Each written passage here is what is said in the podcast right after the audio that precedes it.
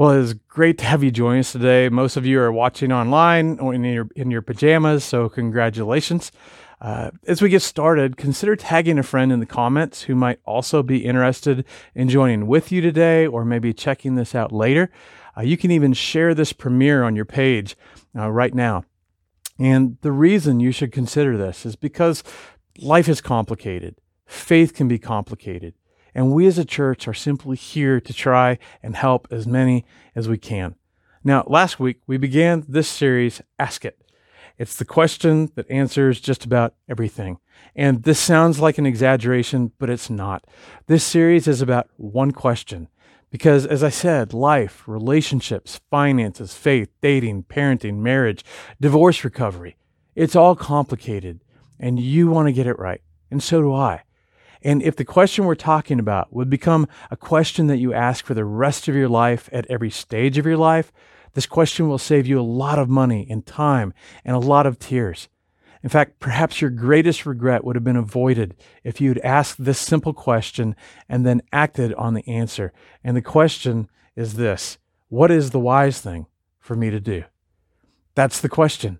And then last week, we, ex- we expanded this into three different dimensions of our life. We asked this In light of my past experience, my current circumstances, and hopes and dreams for the future, what's the wise thing to do? In light of my past experience, as uh, we said last week, my past isn't your past. And there's things that should influence my current decisions based on my past that you don't need to factor in. In, in light of my current circumstances, Eh, the current impact of a pandemic on your life in light of your current finances, your current relationships, whatever it might be.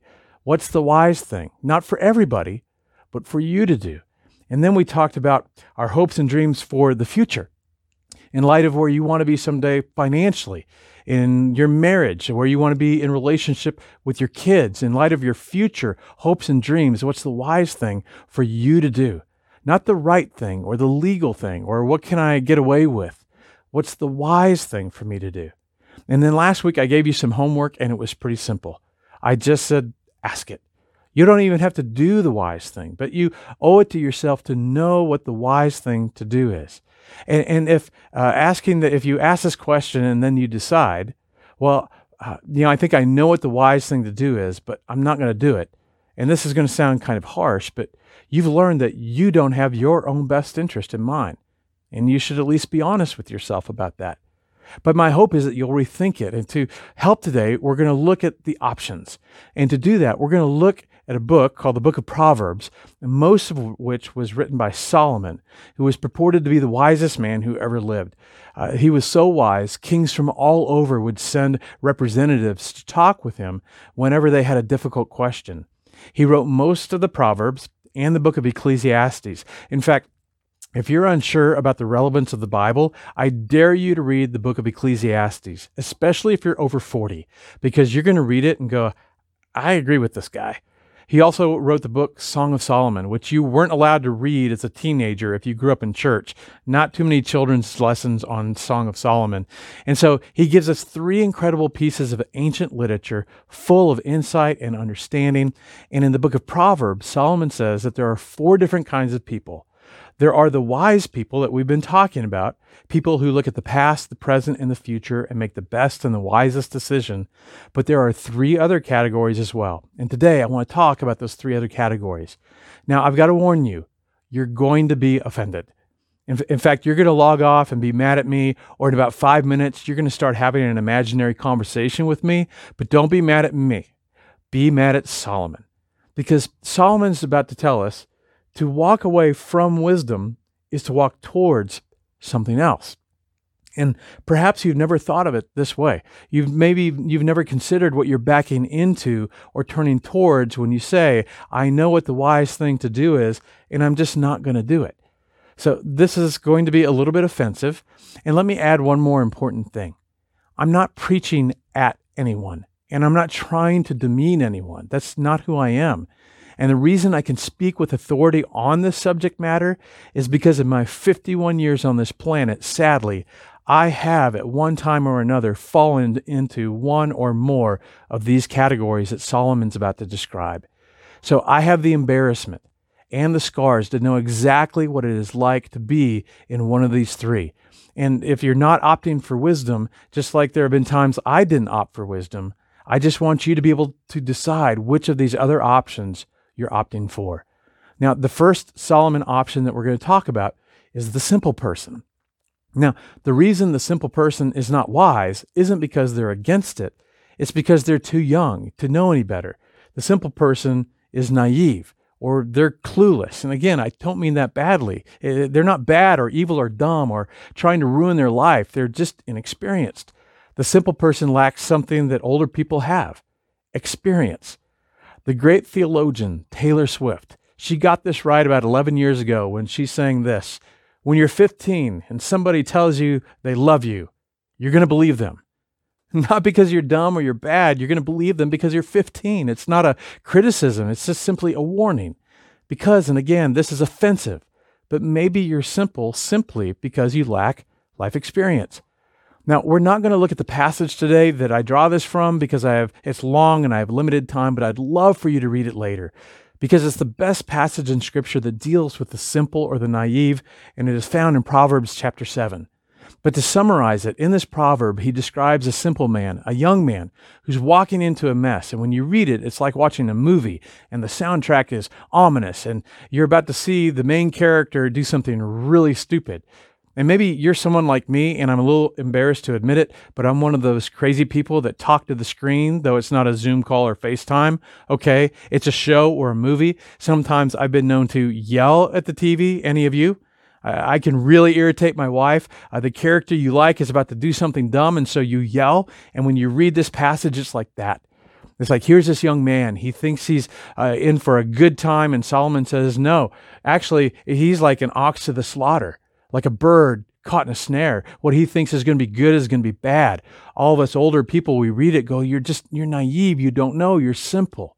But if you say to a simple person, hey, you know, that's not a wise thing to do, or you really need to think that through, or hey, in my experience, a simple person responds, hey, thanks, but nothing bad's going to happen.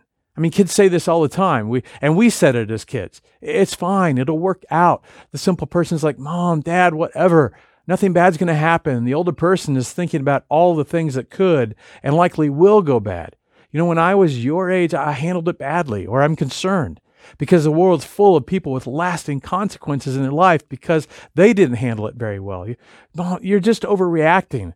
It's why, as parents, we overreact because we were 15 once and 22 and 30. It's because we've experienced enough that we can anticipate the future. Because when you're 15 and somebody says they love you, you're going to believe them because you're 15. You can't help it. And here's the thing if you're 21 or under, especially if you're under, and I'm not judging you, it's just reality. You lack experience. It's not your fault. In, in fact, uh, all of us, the people are older than 21, we wish we were 21. We envy you. In fact, sometimes we're jealous because you're cool and you can wear stuff that we can't wear and we try to, and our spouses are like, no, you, you can't wear that. Yeah, but it looks good on her. Well, yeah, because she's 20 or he's 21. And here's the other thing you haven't faced certain consequences like we and our peers have. So, of course, you can't factor it in. You've never been in debt to the point where you're not sure how you're going to make that house payment or rent and you might be homeless or how you're going to make that car payment. You're not afraid of debt the way we understand you should be afraid of debt. You've never been addicted to anything. Now, you might be addicted right now, but not know it. You're too young to know. You just lack experience. That's not belittling you, it's just true. You've never had your heart so betrayed and destroyed, you're not sure you're ever going to trust another guy or another woman. You've not seen the long term consequences of not being careful with your sexuality to where it's damaged to the point you're not sure you could ever experience real intimacy with anyone. You've just never been there, and we don't want you to be there, and neither does your Heavenly Father. So when people who are older and they love you say, Hey, look, I'm not trying to be critical, you just lack experience. Just trust me. It's difficult because when you're 15 and somebody says they love you, you're going to believe them. Now, Here's the amazing thing, and then I've got to move on. If you're 21 or even 25, let's give it to you, 25 or under, you can have it both ways. You can have the benefits of youth and of wisdom all at the same time. You can wear the skinny jeans and you could do your hair 150 day, uh, different ways, and everybody's going to be like, well, she's 18 or he's 22, and you can eat whatever you want in whatever quantities you want and do all the cool things that 20 something year old people get to do. And you can be wise at the same time. You do not have to allow the fact that you lack, lack life experience when it comes to certain things. And this is so important. You do not have to learn everything the hard way. You can have your youth and wisdom, but you will have to seek it. It does not come naturally. You have to ask for it. And here's the last thing that I want to say to all of you simple people. I know this is so offensive, but but but just please do not trade what you want most for what you want in the moment. And this is huge. You have many adults in your life older than you that would love to be able to go back to be 15 or 18 or 19 or 22 or that first or last year in college. They would love to go back and be so focused on the future hopes and dreams that they had. They wish they could go back and not trade what they wanted so badly in the moment for what it cost them in the future. And, th- and that doesn't have to be your story. If with every invitation and opportunity and decision you stop and you ask, okay, what's the wise thing for me to do? And then add to that the willingness to seek out advice, even if you're pretty sure they're not going to tell you what you want to hear. Maybe especially if you know that. I'm just saying, if, if you will do that, it will take you to places that you want to be. The second category that Solomon gives us that's so offensive is the fool. Now, the difference between the, the fool and the simple is the fool knows but doesn't care. It's like, you know that's going to hurt you. Yes. You're going to do it anyway. Yes. Why? I, I don't care. I don't give a fill in the blank. I, it, like I, I just don't give a. I mean, but look, it's written right here on the side of the package. I, I can read. I just don't care. In your first marriage, when you did that, it, it didn't turn out so well. I know. Thank you. I'm going to do it anyway. It's none of your business. Or, but everybody that does that, it, it ends badly. I know. I mean, everybody that's invested in that, I know. Everybody else that's eaten and treated their body like that, it's not ended well. I know. So you know where this is going to lead. Yeah. And you're going to do it anyway. Yes. Because to quote Bon Jovi, it's my life. Now, now, Solomon, the wisest man in the world, who had more money than you could ever dream of, did things that you'll never do. And thousands of years from now, nobody's going to be talking about you like we're talking about Solomon. Eh, to get your attention, here's what he writes As a dog returns to its vomit. Now, let's just pause and picture that for a moment before we move on. Got the picture? Got the picture in your mind? You ever seen a dog do this? It's disgusting. As a dog returns to its vomit, so fools repeat their folly. He says that ultimately a fool finds pleasure in their wicked schemes. Okay, you know where this leads. Yeah, but it's fun. Okay, the last time it took you like three weeks to get over that. Yes, but it was fun while it lasted. Now, the amazing thing is, we can all see this in other people. In fact, you've probably got someone in mind right now, right? A fool knows the difference between right and wrong, and they just don't care. A fool even knows the consequences, and they don't care. And see, the problem is the cure for the simple person is advice and time. But the cure for the fool, unfortunately, is tragedy. That's what Solomon says. That's what some of us have learned. The fool has to learn the hard way. You can't teach a fool because they already know. So, unfortunately, the cure is always tragedy. But here's the, last thing, and then we're going to move on. You see, for those of you that you might say, you might be that person, I don't care. It's my life. It's my body. It's my time. It's my money. I can do what I want. I'm not hurting anyone else. You need to know that's not true.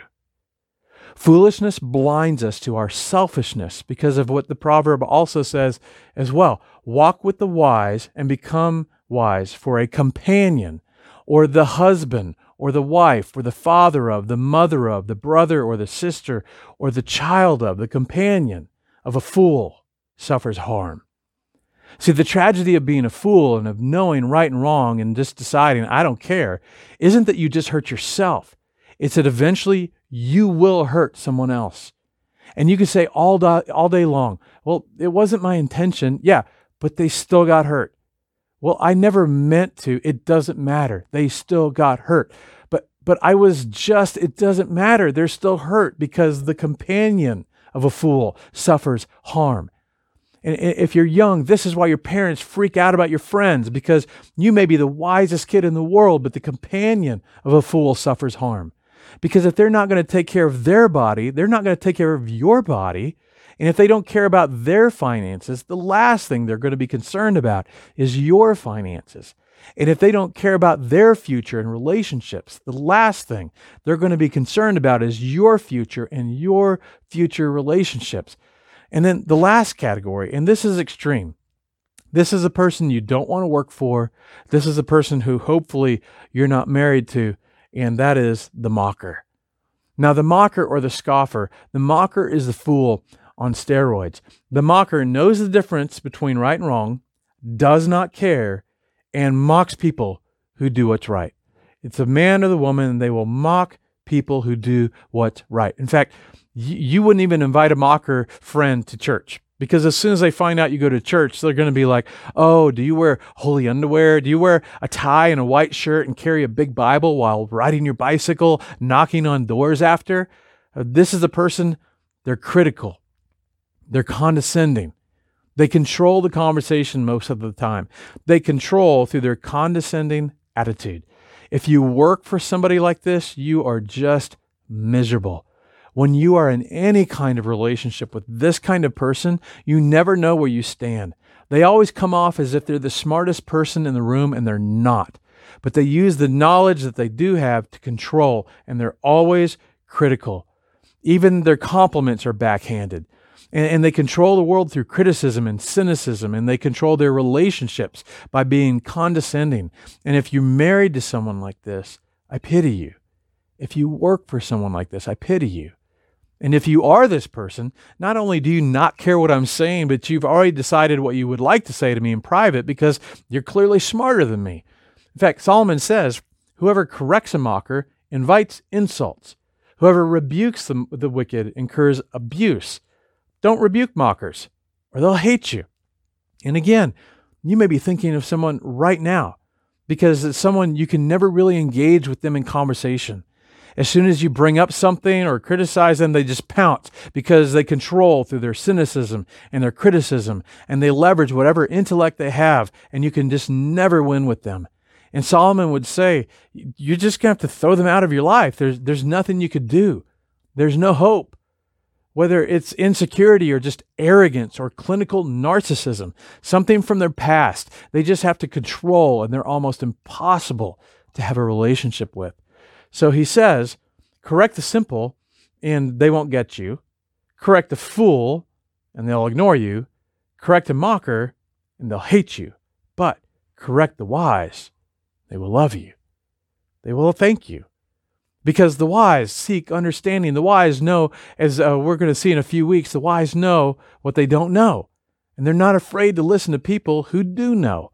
The wise don't allow arrogance or an overblown self esteem and a sense of having to control everything and the fact that they're the husband or they're the father or the man or the boss or the director or they're the woman who's worked her way up and they've earned this. And, and it just, and therefore, I kind of got to put on a bit of an edge so that everybody knows who I am.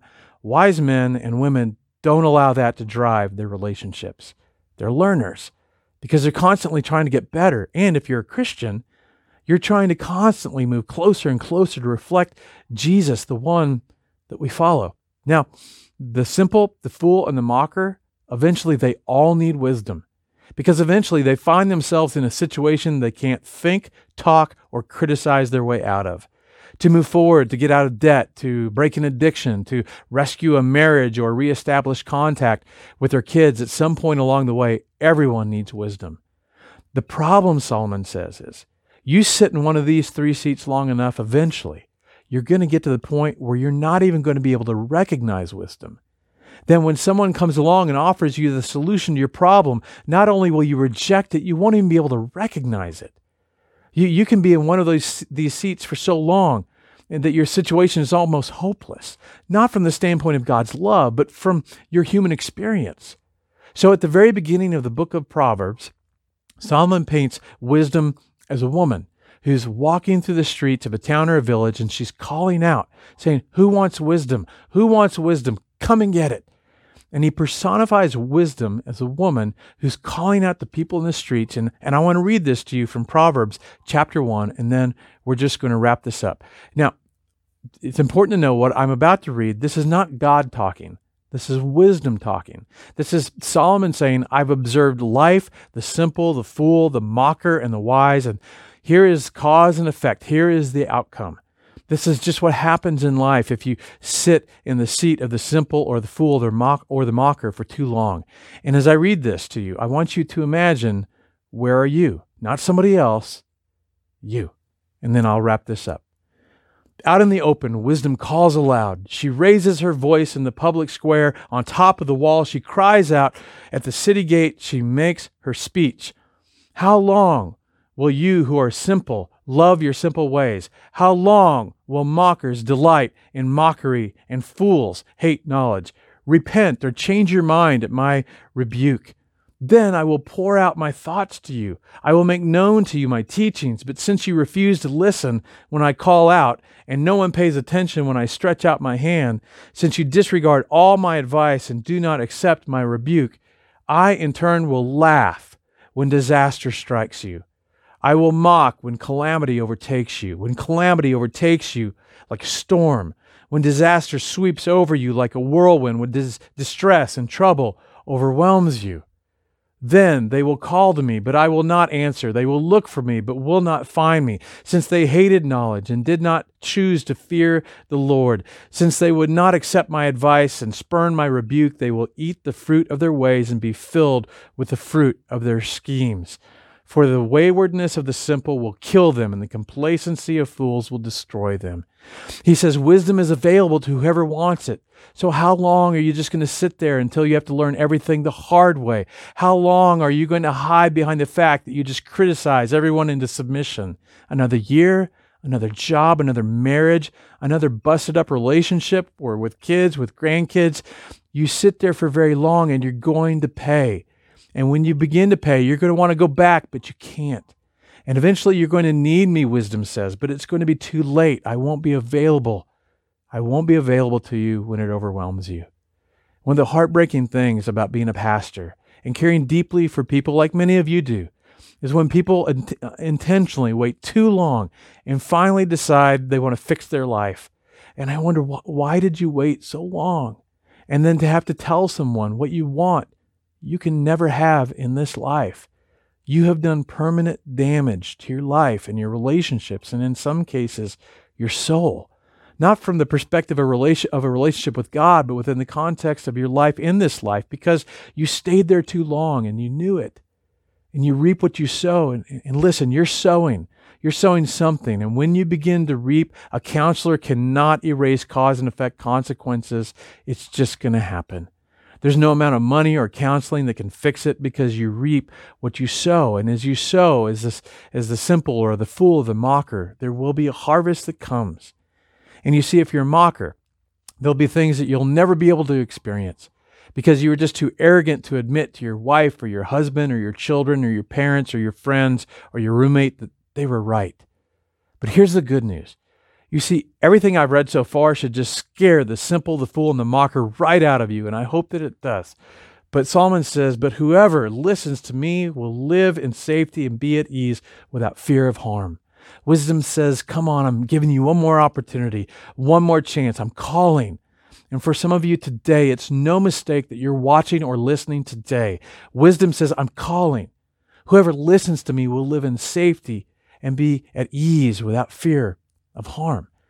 So, because I don't want you to reap the pain that can come from simple and foolishness and mocker, this is what I want you to do to ask in light of my past experience, current circumstances, and hopes and dreams for the future, what's the wise thing for the do for me to do? Mockers, it means you have to admit you're not the smart, smartest person in the room. Fools, you need to understand it's not just about you. And to the simple, it means that there's nothing wrong with you you have the opportunity of a lifetime. You can have it both ways. But you're going to have to look around and find those that are 15, 20, 25 years ahead of you and think, you know what? When I'm that age, I want to be like that. I want those kind of relationships. And you're going to need to go to them and you're going to have to ask it. You begin to spend time with them. You begin to ask questions and then you listen and you apply. Let me pray for us.